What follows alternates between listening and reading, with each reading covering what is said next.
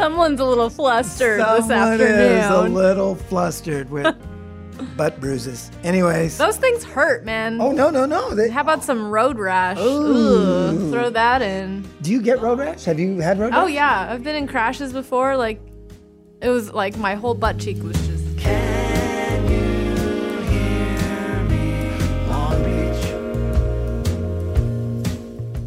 Stop it! All right, that's enough. That's enough. Oh Lord. TMI, TMI. Too much. Hello, this is, can you hear me? Long Beach, a production of The High Low, the arts and culture section of the Long Beach Post. I am so flustered because Asia Morris, who's to my left, hi Asia, Hello. has just been telling me stuff that I don't want to hear, and now I can't unsee in my mind. Mind. It's just, uh, Asia, say hello to everyone.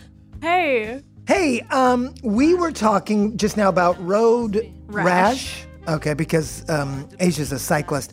Uh, we actually had a chance to interview the great Michelle Steilen. Michelle is the founder of Moxi Skates. Uh, Michelle is kind of one of, I would say, the leaders of the skate community here in Long Beach, which is strong. Very. Very strong, right? Mm-hmm. Um, a lot of personalities. Oh, and the reason it, this thing about road rash came up is we were looking through Google and we saw some pictures in which Michelle was basically showing off just some horrendous bruises. She seemed almost happy. no, she did seem it's happy. sort of like a badge of honor. I absolutely. you know what else is a badge of honor? What? To be in a major motion picture. oh yeah, And Michelle is that. She is the stand. Is it the stand-in or the stunt double I think stunt double. for uh, Margot Robbie in Harley Quinn Birds of Prey. And um, we had her in last week to talk about her favorite love songs. This week, we just talked about the skate scene here in Long Beach, about getting into movies, about um, how she got here from Philadelphia. She's, um, she's gone on quite a journey. And almost every step of the way, they've had wheels on them. Michelle, was this your first time on a movie set? Yes. It was. No kidding. And how did that come about? Um, I got a call from a random number and they asked me, Are you Michelle Steilen or Estrogen? I said, Yes. They said, Were you in roller derby workout video? We know the producers from that video and they recommended you for this thing that we're doing. Um, are you familiar with, you know, the DC comic series and Harley Quinn? We're going to be making a movie and she is a roller skater in this film. Well, we asked the producer, of all the skaters that you know, we need to fasten a really great skater behind a car. Um, do you know anyone that might be willing to do that? And her name's Gogo Gidget, and she said, Estrogen. She does that for fun. you would like, Estrogen would love to do this. And they said that you like to do it for fun. And I said, Yeah, I love the skitch. It's called skitching, skating and hitching a ride Right. and I would love to do it. So um, it was interesting because I had been dating a stunt man for a couple of years before that call. Oh. We had just broken up. Oh. And so, but I knew a little bit about like what it was like to be a stunt person as far as like having a stunt kit and how to break, you know, how to baby step your way away from like how to climb yourself up to doing something really difficult Right. yeah. So they asked me to audition and, or, you know, have, it was kind of a private audition. Right. Um, I met the stunt coordinators at Venice Beach Skate Park and I came with a suitcase of all my different kind of wheels and skates. And on the way up there, my, uh, my friend Dita was like, you know, they're going to want to know how fast you can go on the back of a car. And I was like, oh, shoot. Like, we've only got a half an hour. Do you mind? we like pulled over to the side of the next smoothest street and I got to the back of the car and she ran a couple of test trials and we got up to 44 miles Oh per hour. God. And then I was like really confident and got to the park and pulled out all the tricks and all my dance moves. And then uh, they were like, yeah, you're the, the first thing they said was, this is right. This is great. Like, yep, looks like her. Um, and then I showed them all my moves and they said, yep, this, I think this is going to work out. And I said, don't you want to know how fast I can go? And they were like, what? like, what are you insane? I was like, get in the back of my Honda. I got something to show you. And they got in the back of the Honda and then we did the test you- oh my lord. And I fell. Oh! and I survived. And I was laughing maniacally. And they were just like, yeah, you're Harley Quinn. and the more I really looked into Harley Quinn, I really like. I really like. I really identify with that character. Did you see the first movie?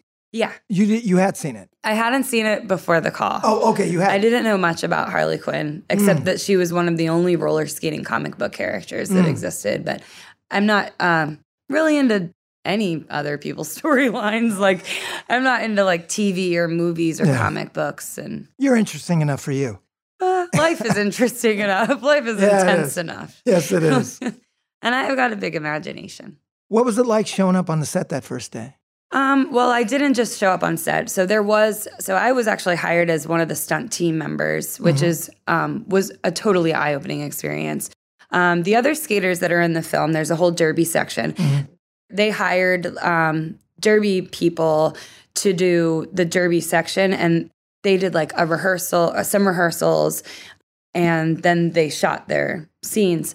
But I was going into work every single day and training to be a Harley Quinn. Yeah. So as a stunt team member, you're like on a team. So everybody gets together in the morning, and every morning they're doing some kind of different martial arts. So, like Monday, it'll be judo, and Tuesday, it'll be kickboxing, Wednesday, it'll be boxing. And so they train as a team, just their, gen- their skills. So you read the script, so you know what the story is. That's one Right. of the first things that you do.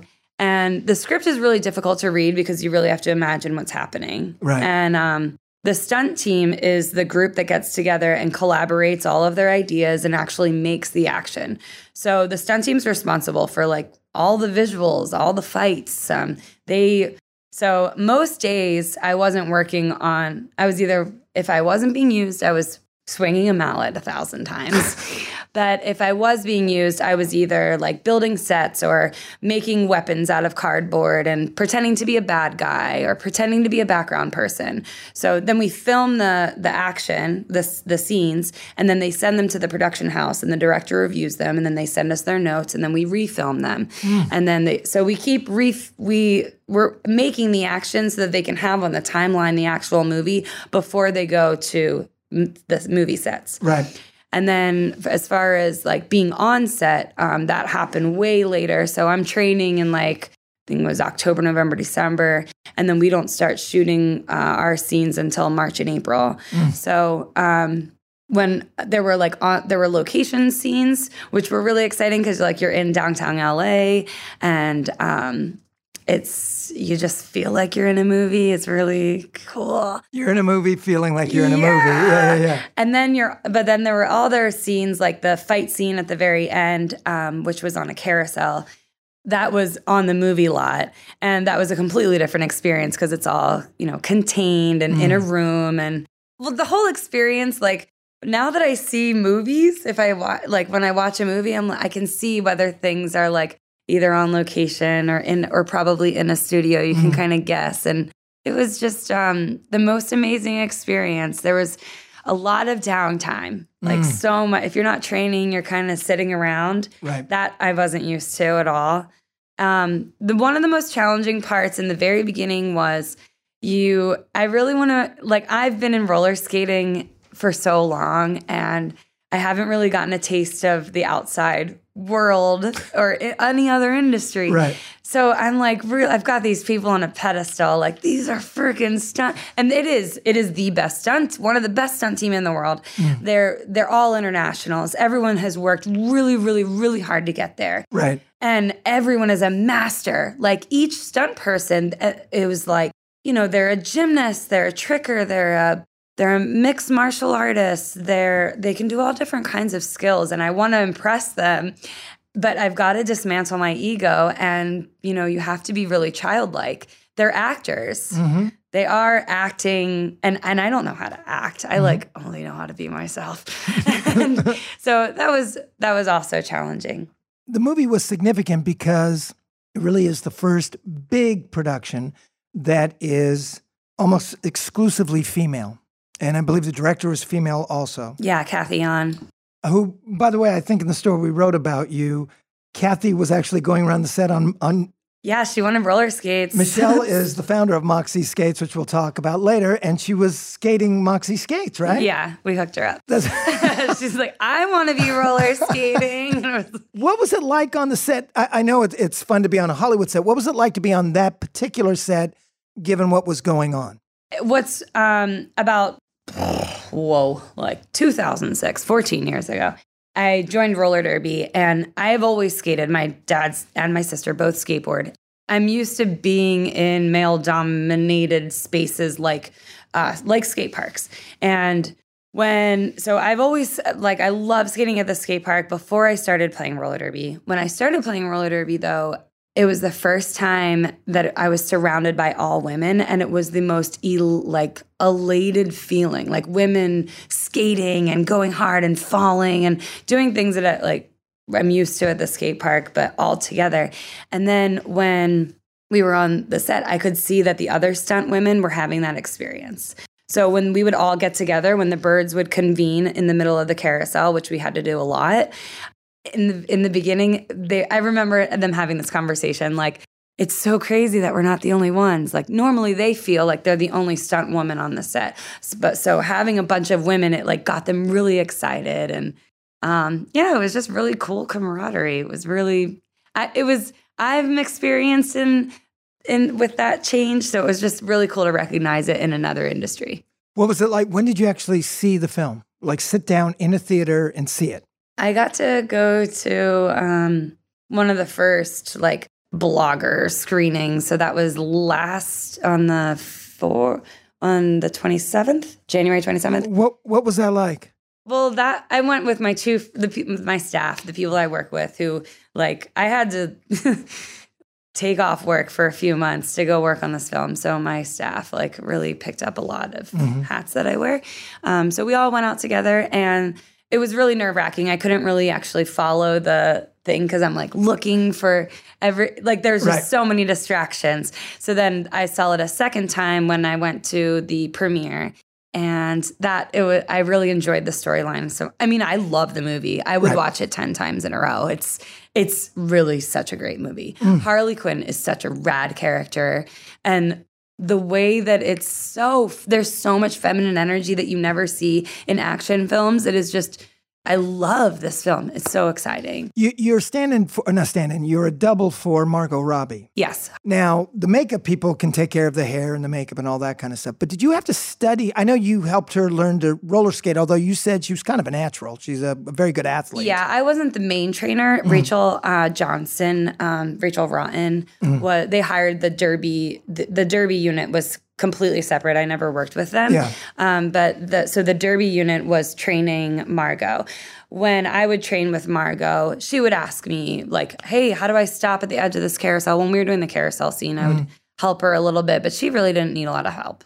Did you have to learn how to move your body like her body so that it would match up on film? Did you look at what her style was and things like that? So that it, there wouldn't be any kind of palpable difference between the two? I had very little experience in um, any martial arts. Mm. So th- that's the first thing that they started working on with me is like how to how to kick, do all the different kinds of kicks with the skates on, and how to swing a mallet and how to swing a baseball bat. And I would stand in front of an asterisk and swing this stuff for two, like really like two thousand times a day. Like I would watch Thor mm-hmm. because he swings a mallet, and I would try to get creative with all the different. But then there were uh, like Tara Macken. Um, she's one of the best stunt women in the world, and Renee Moneymaker, who is also um, the two of them, and Haley Wright. They and Anisha. All the birds helped me. Like right. Anisha's this amazing kicker. She's just like got these, she's just got these she's the craziest kicker and tara is just incredible at everything and all of them would like get I, ha- I needed so many notes. Mm-hmm. i needed so much help and assistance so they would help me. The way those fight scenes are choreographed i imagine it's almost like ballet right? I mean it's like the movement everything has to be exact because if not you get punched in the face. Yeah and it's like stunt people like the stunt world and skate world are so different. Like it's all about safety. Mm-hmm. you know if all the stunt the reason why we're doing stunts is to make the stars look great and as the stars are going to do as much action as they possibly can. So when it's extremely important that you have your marks because if I swung a mallet into Ewan McGregor's face, I'd be fired on set and then they'd be screwed and out of a skate double. so yeah, it's really important that you remember your marks and that you get that right. And you know, there's a lot to learn in martial arts. You have to learn how to swing on the right and on the left. And in skating, you just kind of choose what's more friendlier to your side. Oh, And- okay. yeah, in skating, it's like you you work up to the land. Right. Where in stunts, it's as long as you can pull it off. You know, you they wear there's a lot of cables and wires involved. Um, at one point, they were we were talking about uh, flipping over the car, and Renee Moneymaker does the the big flip over the car, um, and she was like Margot's main double, so she was able to do any any of the action that she wanted to. So when we're doing the, we're practicing that, so we're working out those stunts. Um, that backflip one, uh, they had me on a wire, and I was like, "Oh, this is a really great time to learn a gainer backflip." Like in the back of my mind, I want a gainer backflip out of a ramp. So they put me on this wire, and I called a friend, and I was like, "Give me every single like tip on a gainer backflip that you know." He did, and then I just thought about it and went for it, and let these guys like pull on these wires and hurl me into the air. And I guess I was really natural at it. I was able to like Christ air and split kick and easily flip with a wire. And I really felt like I almost could do it without the wire. So as soon as like they were all done, you know, testing the the wire stuff, I got unleashed and I was like, okay, now I want to do it without the wire. And they're like, no. And Yeah. I was like, no, what do you mean? I just learned it. It's fresh. If I do it, then I'll be able to have it. And they're like, you're crazy. And I'm like, I'm going to do it on mats. And I like set up the mats and did it. And I learned the trick there. And you do skitch Yeah. in the movie, right? So I'm skitching. and how fast was it? So you can do 40. How were they doing N- 40? No, 15. They're doing. You seem disappointed. Uh, well, no, it was that was okay. The highlight of the whole experience was skitching on the back and falling. And so the whole production crew was in this little alley, and I fall off the back of the car. On purpose or by no, mistake? Oh, I okay. just was really feeling it. Like Okay. everybody loved the action. I'm like yeah. Dodging bullets and going right and left and like exaggerating my leg motions and feeling really good. And I just got overly confident and I fell off the back of my heels. Well, there's a camera car next to you. So you want to, and I got up right away. But like because of the camera car and because I fell, there's like 200 people that just like, what? She fell. Like it, they were really concerned. The medics come running over and I'm like, I'm fine. I'm okay. I'm okay. And the medic's like, no, you're not. Look at your elbows. And the makeup person's like, those are my elbows. See? that, like, that's not real blood. And I'm like, I'm really fine. And I just hear the stunt coordinator, JoJo, yell from the alley. If she says she's all right, trust me, she's made of rhino skin. Reset. so everybody just stopped and we reset. Oh. And I got tipped out that night. And it was just, that was a cool experience. Now, the movie is is fantastic. It tells a fantastic story, but your own story is fantastic because you come from Philadelphia. Now, when you came out here how many years ago? Um, I moved. I graduated from Temple University in 2005. Okay. and I moved right out to California. So when you were coming out to California, what did you see as your life in California? I came for the weather. the weather. Okay, well I went to the beach on the first day, and I was heartbroken Why? that the I thought the water was going to be clear. oh no. Like I don't know why I Which beach did you go to? in my mind, Manhattan Beach. okay. I was like, "There's a there's a Chevron refinery on the. There's caution tape on my leg. Like what? This place is you probably not thought what the I water's gonna be warm too, right? Yeah, but um, I have a lot of metal in my leg. I broke my leg in a motorcycle accident when I was 16, and I'm really active. Yeah. And th- I get seasonal depression, like Mm. because I can't. It just it hurts. I limp, or at Christmas time when I go home, I I just really need consistent weather. And I really didn't know what I wanted to do with my life. My mom was like, "You got to go to college. You have to have to go to college." What's your major in? Psychology and oh. cognitive neuroscience. Okay. Right. Similar to Harley Quinn. Sure. That's was- true, right? Yeah, yeah. She also went to college on a gymnastics scholarship. And I went to college on a cheerleading scholarship. Weird. And I'm a gymnast. Wow. Yeah. We both fell in love with the Joker. ah, and you both mutually broke up. yeah. And I'm doing the air quotes, mutually broke up. Yeah. Um, but I came out here uh, for the weather, and also I didn't want to continue. I didn't want to be a doctor. I didn't want to keep going to school. I did, really didn't know what I wanted to study. I didn't want uh, when you're in studying psychology to get your master's or doctorate. You really have to choose a discipline, and there's only a handful of them. Then I didn't really I believed in mixed disciplines and when I was looking at master's programs I just didn't like the design of having to pick this one route and so I just decided that I was going to take a year off and hopefully inspiration would strike. So I with only a backpack. My neighbor gave me a skateboard. I didn't have a car for the first 6 years I was out here. I got a waitressing job. Um, I babysat for my boss at the restaurant. Um, I eventually met someone that wanted that knew that I knew a whole lot about the action sports. I worked at this like action sports skate camp that had a lot of.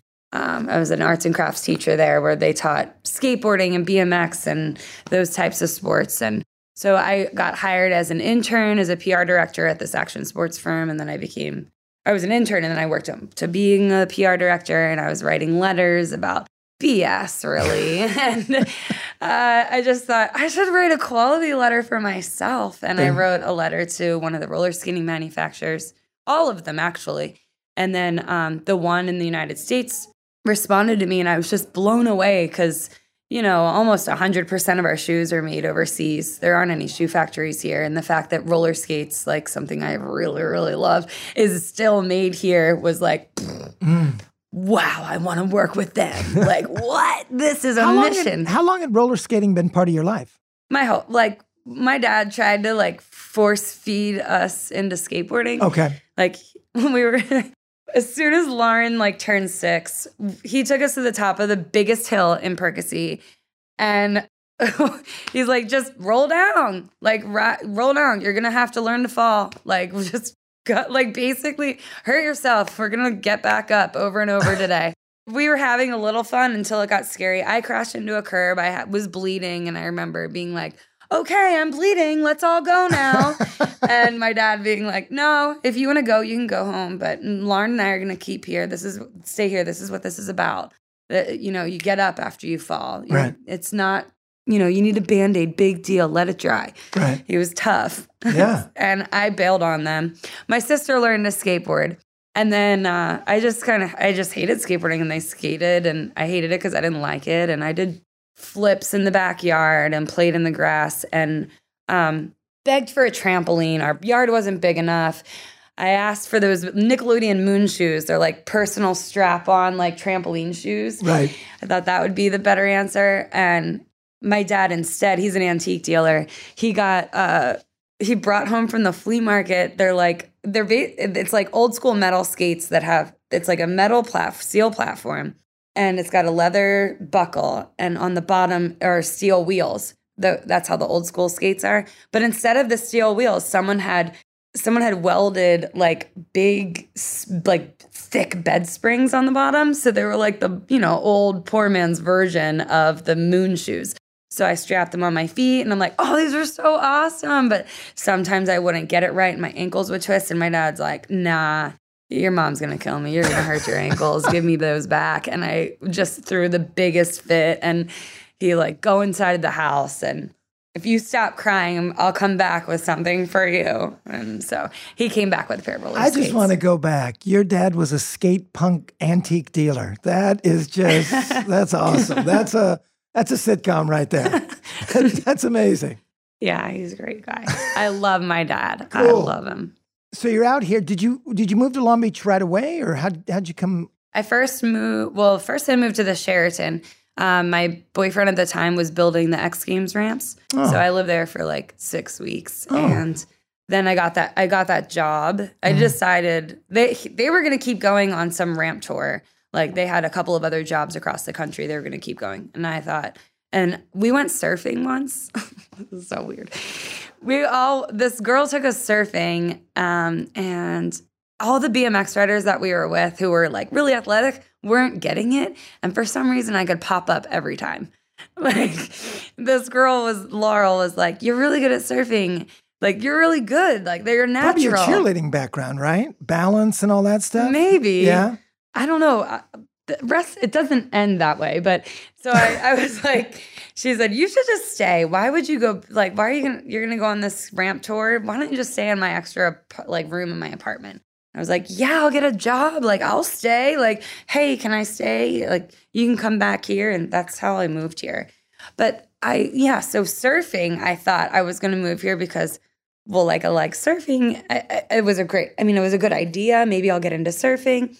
And I, so I moved and then it, I went out twice a day, every single day for like months and I couldn't get up. Oh, wow. now I surf. Now I surf and I've got good friends that like have taught me. But back then, for some reason, I could, it didn't click. After I had beginner's luck. Oh, okay. That's what it was. Yeah. How so? How does how does Moxi come along? I wrote that letter to the roller skating manufacturer. They asked to meet me. I showed them a presentation about opening up an outdoor roller skating market that um, really promoted just skating for fun and not skating for sport. And they said, You're going to have to prove that there's a market out there because we're not like a giant company, we're a small company. And we need to know that there's traction. You need to build the traction first. So I had pitched the idea of opening up my own store. So I opened up a store on 4th Street. I asked uh, Jorge first, that owns Replay, if I could get in the back of his store. Uh, I ended up working his store and doing all kinds of work for him. So then my next door neighbor, Pete, invited me to move over there. So then I moved in the back of that store. Then we just had so much business that we had to move into our own store. So we moved into Suja Lowenthal's old office, mm-hmm. and that's where the store exists now less than two years we had the skates so i think it was like nine six to nine months of sales um, and the factory was like yeah uh, Riedell is the name of the factory. Riedell was like yeah we totally want to support your idea of making a brand. Let's make some samples um, because the outdoor skates were selling so well. So roller derby was really the only big sales that they were having. They're an ice skating company but on the roller side roller derby was the the it. Um, so I was teaching free lessons and doing like critical mass style street skates and just promoting roller skating as much as I could. And we got a lot of, we got a whole lot of, a whole lot of roller skaters coming out of the woodworks. Long Beach used to be a hotbed for roller skating back in the 80s. There was a giant, um, you know, Fred Kumar yeah, Alfredo, Alfredo's on the beach. Mm. He oh okay yeah. He's just passed a couple years ago. Amazing man. Just mm. um, he was a skater and he used to run these like giant marathons uh, here in Long Beach. And I don't know. I opened up this store and people for local Long Beachers would come in and be like, "Who the hell are you? I'm the skater. You think you're right. the skater? Like, well, let's skate together." And that just happened so many times over and selling so many skates. And then they were like, "Okay, let's start the brand." And then we started the brand. And then I just I really from that marketing experience like that the at the Action Sports marketing agency, I really learned I had this goal of mine is to create a brand about roller skating that cater that brings roller skating back mm-hmm. and takes it out of the black and white television and puts it into color and makes it vibrant again and revitalizes it. So I knew I wanted to get out of the store, mm. and uh, I sold the store. I opened up a bunch of other stores. So the skates sell in 400 other stores. Okay. Um, Urban Outfitters was one of our first customers um, to pick it up. And when Urban picked it up, a lot of publicists saw the product and um, a lot of celebrities got on it. And it's just been, yeah, it's success here and there and, and weird grassroots ways that have built it. Speaking of grassroots, so what sells Moxi is not just the quality of the product, but the brand means something. Hell right? yeah. Uh, what do you see as your story? What is Moxi's story?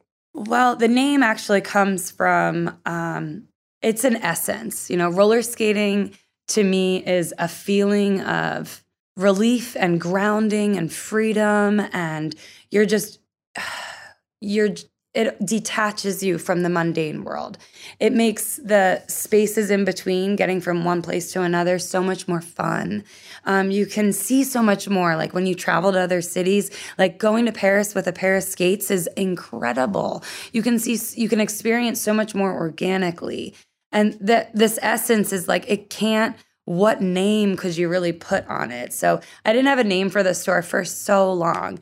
I had Estrogen, my roller derby name, and my friends that skated that were buying skates for me. I became great friends with our UPS guy. And he was like, Michelle, you need a name for your store. You're getting packages every day now. Like, you've got a business. This is going to work out for you. What name are you going to name it? And I was like, there's no word good enough for what this is that I'm making. And he said, All right, do you need some help? I said, Yeah, I need help. I want a name. I just don't know what name to put on it. So he came in the next day and he was like, Hey, Michelle, I saw a picture of you advertising roller derby down the street. You know what? You had a lot of moxie. And I was like, What's that? And then he walked out. I don't know, look it up. so then I looked it up and it means bravery, strength, gusto, know how, whiz. Like it's just this word that encompasses an essence, an energy that who knows where it's going, but it's going and it's great. So that's You know, when Michelle showed up at the office today, she was just so sad because our office is really cool and it's very, um, the floor is all this beautiful kind of burnished concrete. And you said this is one of the few times you were not wearing roller skates. And you made us realize this would be a perfect place to roller skate, right? yeah, you want to party? I have, I have thousands of pairs of roller skates and an ice cream truck parked in front of my house. Michelle, thanks for being here.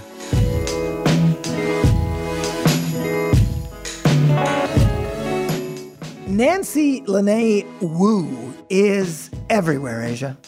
Everywhere. We were just saying, who are the three people we see everywhere? I swear they all have teleportation devices. These people are Sanai, mm-hmm. Richard, Richard. Shimizu, mm-hmm. and Nancy. They are everywhere. So when we came, when we figured out we wanted a literary column, Nancy was the person we wanted. And um, we pursued Nancy for a long time. she played a little coy. Um, but eventually we got her. And now Nancy is going to be writing, at least for now, a once monthly literary column. Uh, the first one ran on Tuesday, and it was all about the uh, rather vibrant storytelling scene in Long Beach.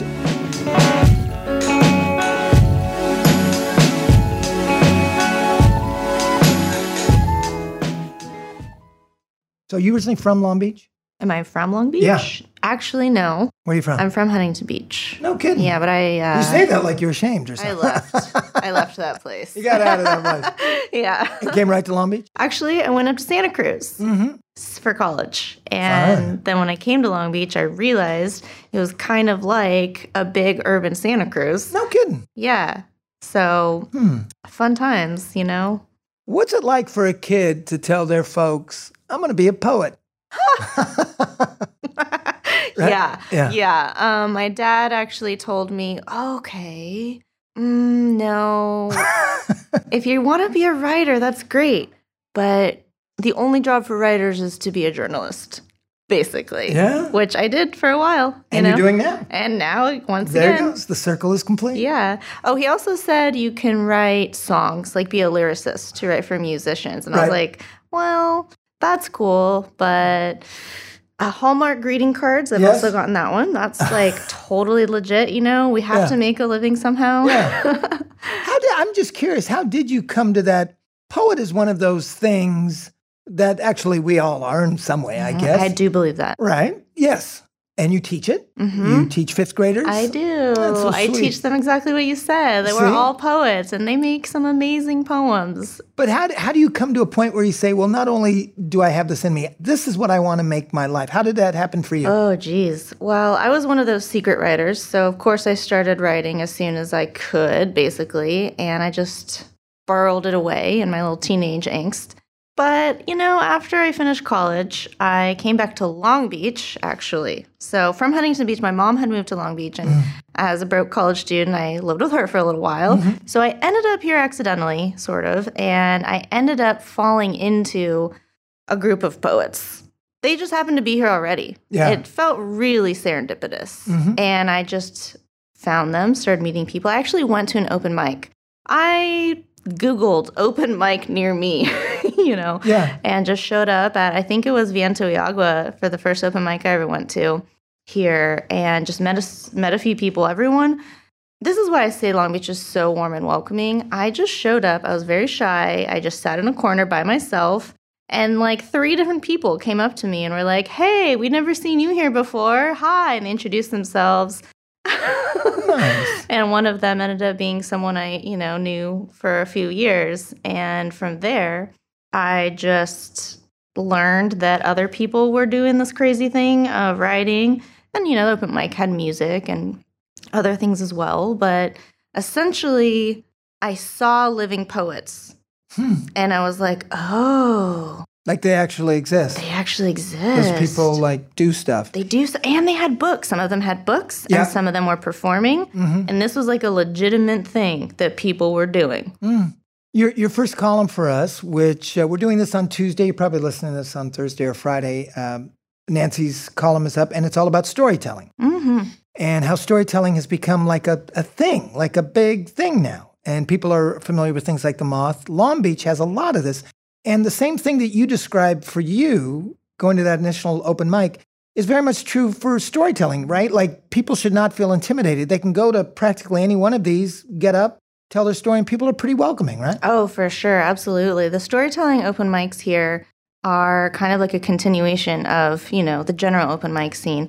But I even think it's a little bit more accessible because you don't even have to have written something. You don't even have to have have a poem. Mhm. You you don't necessarily have to have a story or fiction, you know? It yeah, I think it opens the door because we all tell stories. Mhm. So it's like, hey, no matter who you are, even if you don't think you're a writer or an artist or creative, although you everyone's creative, Mhm. you can just share a story. What happened to you and like, well, typically like five minutes or less. Right. Yeah.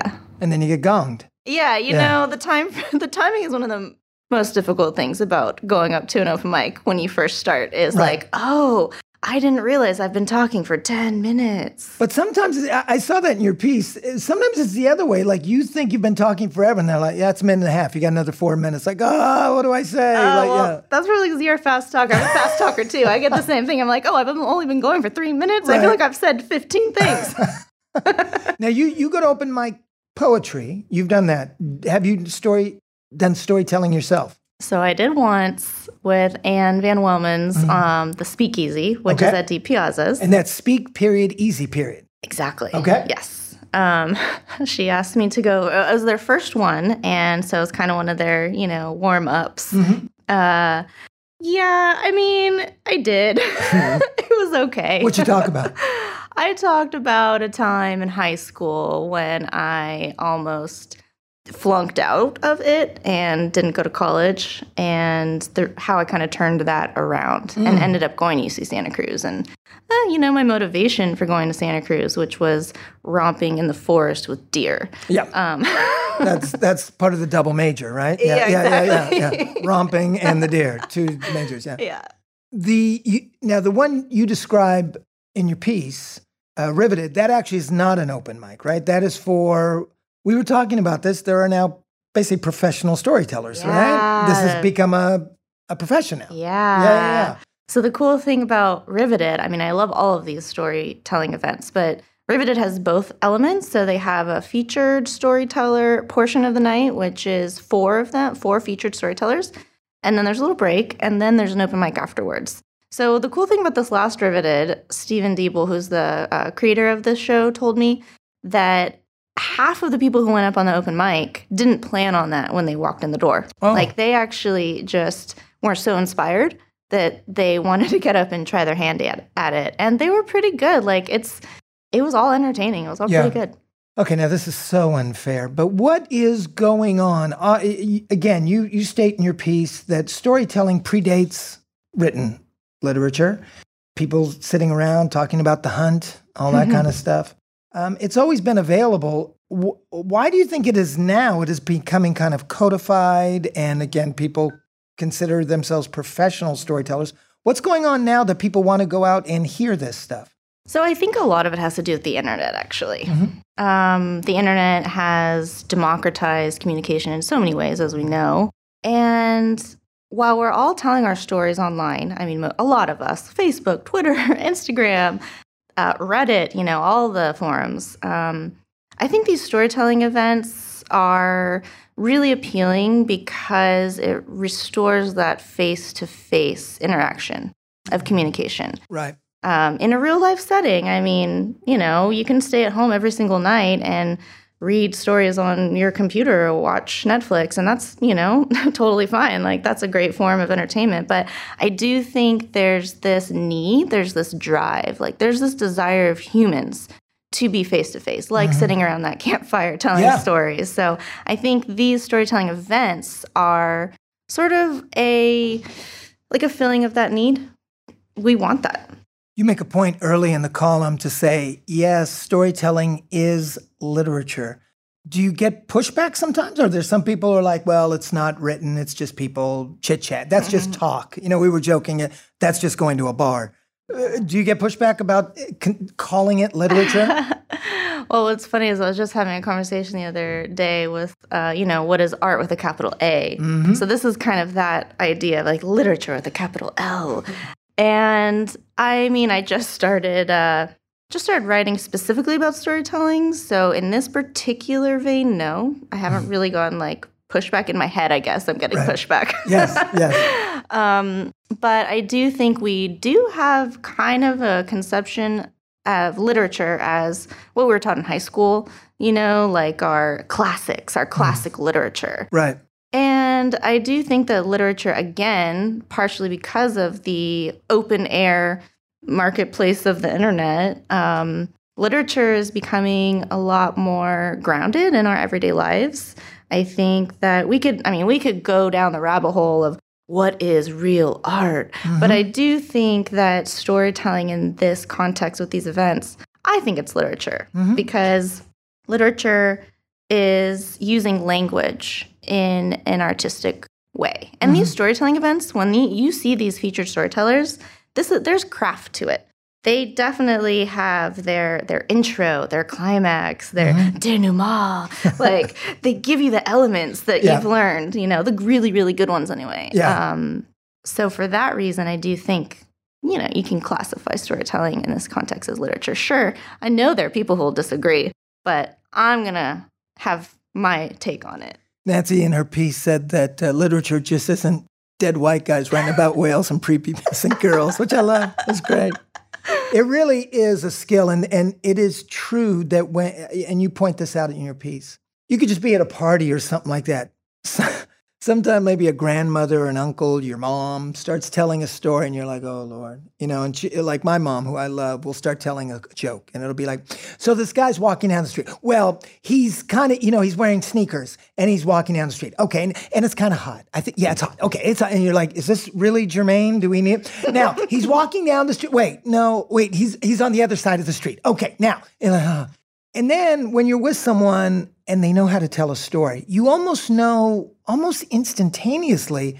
And you point out in your piece, there's this, or it might be a quote you use, that you just relax and you just give over to this person and say, Take me, just take me wherever you want to go. And it's such a wonderful kind of moment of trust. And on their part, they can do that for you. And it's so wonderful when that happens. I think that even happens when you sit and watch a movie sometimes. In about the first five minutes, you're like, okay, we're going to be just fine here. Yeah, absolutely. And that was a quote from Tony Hoagland in his book, The Art of Voice. So, voice is an element of craft in literature, is using a, um, well, voiciness. When you have a voiciness, you have a certain casual way of talking. And, you know, each storyteller, I think, I mean, each one of us, but when you're a storyteller, you have a, a unique voice that you bring out. And by the way, I tell stories more like the way your mom tells stories, which is why I'm a poet. There you go. There you go. Yeah. but there is something really pleasurable about leaning back and letting someone just sort of craft a world mm-hmm. around you and that to me is what what made me fall in love with literature Yeah. So you're going to be writing this column for us. We're very excited. It's so funny to hear that there was a time when Nancy Lynée Woo didn't know anyone hmm. and no one knew her because the re- we have literally aggressively pursued Nancy for months to write this column because we knew we wanted this column and we knew we didn't want anybody else to write it because Nancy is oh, any event you go to, there's Nancy. A- anything you hear about, she's the one emailing you. How how did this transformation happen that you go from the young woman in the corner that people are saying, and who are you, to Nancy that is at everything and that knows everything that's going on? yeah that's well thank you. I think that's it's kind of funny to think about that. I think i'm i am um, i'm aggressively stubborn. And i will when i find something that i really love i won't let it go. I have a i have a magnet on my fridge. It says find something you like and do it forever. So that's kind of my philosophy. I found poetry or rather it found me who knows? We could you know i woke up one day when i was eight years old and i was a poet so Um, I think it's in my nature. I Yeah. think that some people are born with certain propensities towards a thing, Mm-hmm. multiple things maybe, but you know, my brain naturally cartwheels in language. And if I try to stop that, I start to die a little bit. I know that sounds very melodramatic, but I'm a poet, so I'm allowed to do that. Yes, you are. You've given a pass. You were eight. Do you remember what your gateway poem drug was? I do. Oh, cool. It was a gift, which is also looking back, my philosophy on poems is that they're little gifts to the world. So my first poem was a gift to my fourth grade teacher, and it was about elves. you wrote this. I wrote a poem about mm-hmm. elves. Okay. Yeah, that's all I remember. You don't remember anything about it? No. Did it rhyme or was it? It definitely rhymed. It didn't rhyme. We're gonna. You're gonna be writing all about the scene here in Long Beach in just very general terms. What is the Long Beach literary scene like? As far as I mean, we we can talk about what the music scene is like. We know what the visual arts is like. What is the literary scene like? Is it vibrant? Is there? Is it active and organized? Is it kind of fractured? What's it like? Oh man, okay. So literary scene here in Long Beach, it's very I've used this word already already, but it's very welcoming. Like you can just kind of show up and people will kind of sort of embrace you. Um it's very family like. There's a very there's a strong sense of community. And I think that's because we're getting up there and you're being so vulnerable. You might go to a poetry open mic and read a poem about like the worst moment in your life or about this horrible thing that happened to you. And we kind of form an instant kinship in that regard. So it's very honest. The Long Beach literary scene is very honest. We're mm-hmm. very, there tends to be a very conversational tone in mm-hmm. our storytelling and poetry. Uh, it's like kind of organized and kind of scattered at the same time. There's a mm-hmm. lot of little pockets Yeah. of, of amazing things happening. I mean, just putting my attention on the scene in this way for this column, I'm noticing things that I hadn't even noticed before. Like, there are lots of little workshops, lots of little, you know, I don't want to say little, but there are a lot of workshops, a lot of readings, a lot of spaces for writers and for people who love literature Yeah. to get together. Um, so I'd say it's actually more dispersed than it is organized. That also leaves room for people to connect on a very intimate setting. So I'd say the the literary scene is very intimate, just kind of naturally. If someone wanted to do what you did, wh- where are the places that they should be hanging out? Where are the salons that they can go to and just hang out and maybe meet other writers and, and do what you did? Yeah. What's funny is that the the open mics that I went to when I first started are no longer around. So the scene is also often very shifting. Okay. I will say that too.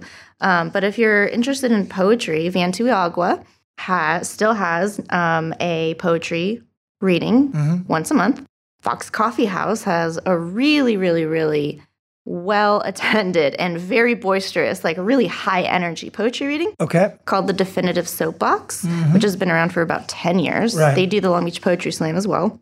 Um, there's a bunch of open mics that are not specific to poetry, but you know, music and other stuff too.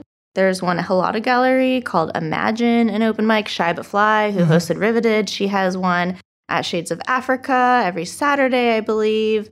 Um, yeah, there's just there's a ton. And then in your piece, you mentioned, I think, at least three uh, storytelling Mm. things that are ongoing. One of them where you can win a 100 bucks. Yeah, Yeah, that baby. one. That one's been around for a while too.